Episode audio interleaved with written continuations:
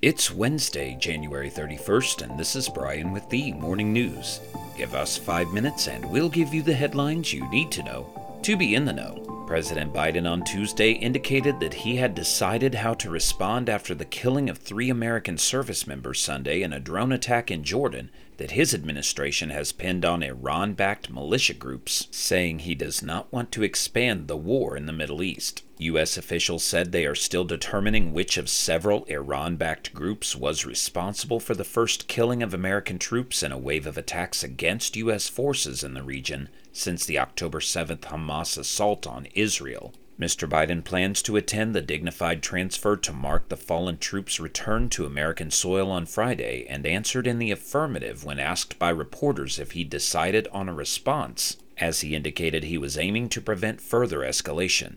It was not immediately clear whether Biden meant he had decided on a specific retaliatory plan. A U.S. official told the Associated Press that the Pentagon is still assessing options to respond to the attack in Jordan. In other news, Venezuela's regime said Tuesday it would stop accepting deportation flights from the U.S. if the Biden administration follows through with a threat made hours earlier to reimpose sanctions on the country's oil and gas industry. The U.S. issued its warning after the regime of Venezuelan President Nicolas Maduro upheld a decision to ban the leading opposition candidate, Maria Corina Machado, from taking part in presidential elections. In a brief statement, the State Department said that the license that removed sanctions on the oil and gas industry in Venezuela would not be renewed when it expires April 18th, absent progress between Maduro and opposition leaders on allowing candidates to participate in an election. If they make the mistake of intensifying the economic aggression against Venezuela at the request of their extremist lackeys, repatriation flights for Venezuelan migrants will be immediately revoked as of February 13th,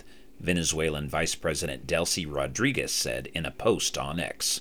Around the world, North Korea said Wednesday it conducted a test firing of long range cruise missiles with an aim to sharpen its counterattack and strategic strike capabilities in its latest display of weapons threatening South Korea and Japan.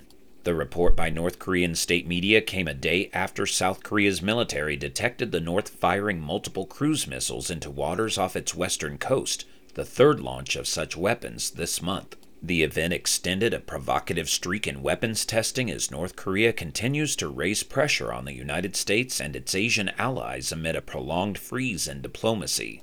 The report didn't specify the exact number of missiles fired or the specifics of their flight performance. North Korea in recent years has been expanding its lineup of cruise missiles, which are designed to be fired from both land and naval assets.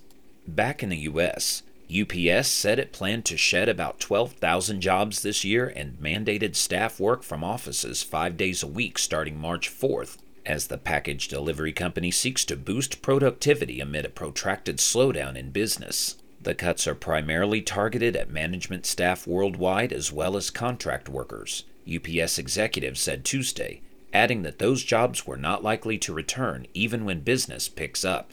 The company has around 85,000 management employees. Unionized package handling and transportation workers account for the bulk of UPS's 495,000 employees. Union workers are not affected by the latest rounds of cuts.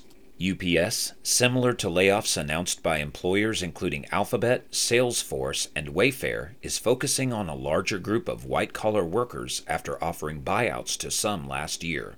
And an international sports federation declared the U.S. the winner of the 2022 Olympic team figure skating competition and stripped the Russian Olympic Committee of its claim to the title in the wake of the disqualification of Russian teenage figure skater Kamila Valieva, providing the latest installment of a geopolitical saga that will soon enter its third year. The wild ride for nine American figure skaters won't end with the announcement by the International Skating Union, which can be challenged afresh by the Russian team in the same court of arbitration for sport that on Monday handed down a four year ban to Valieva for doping.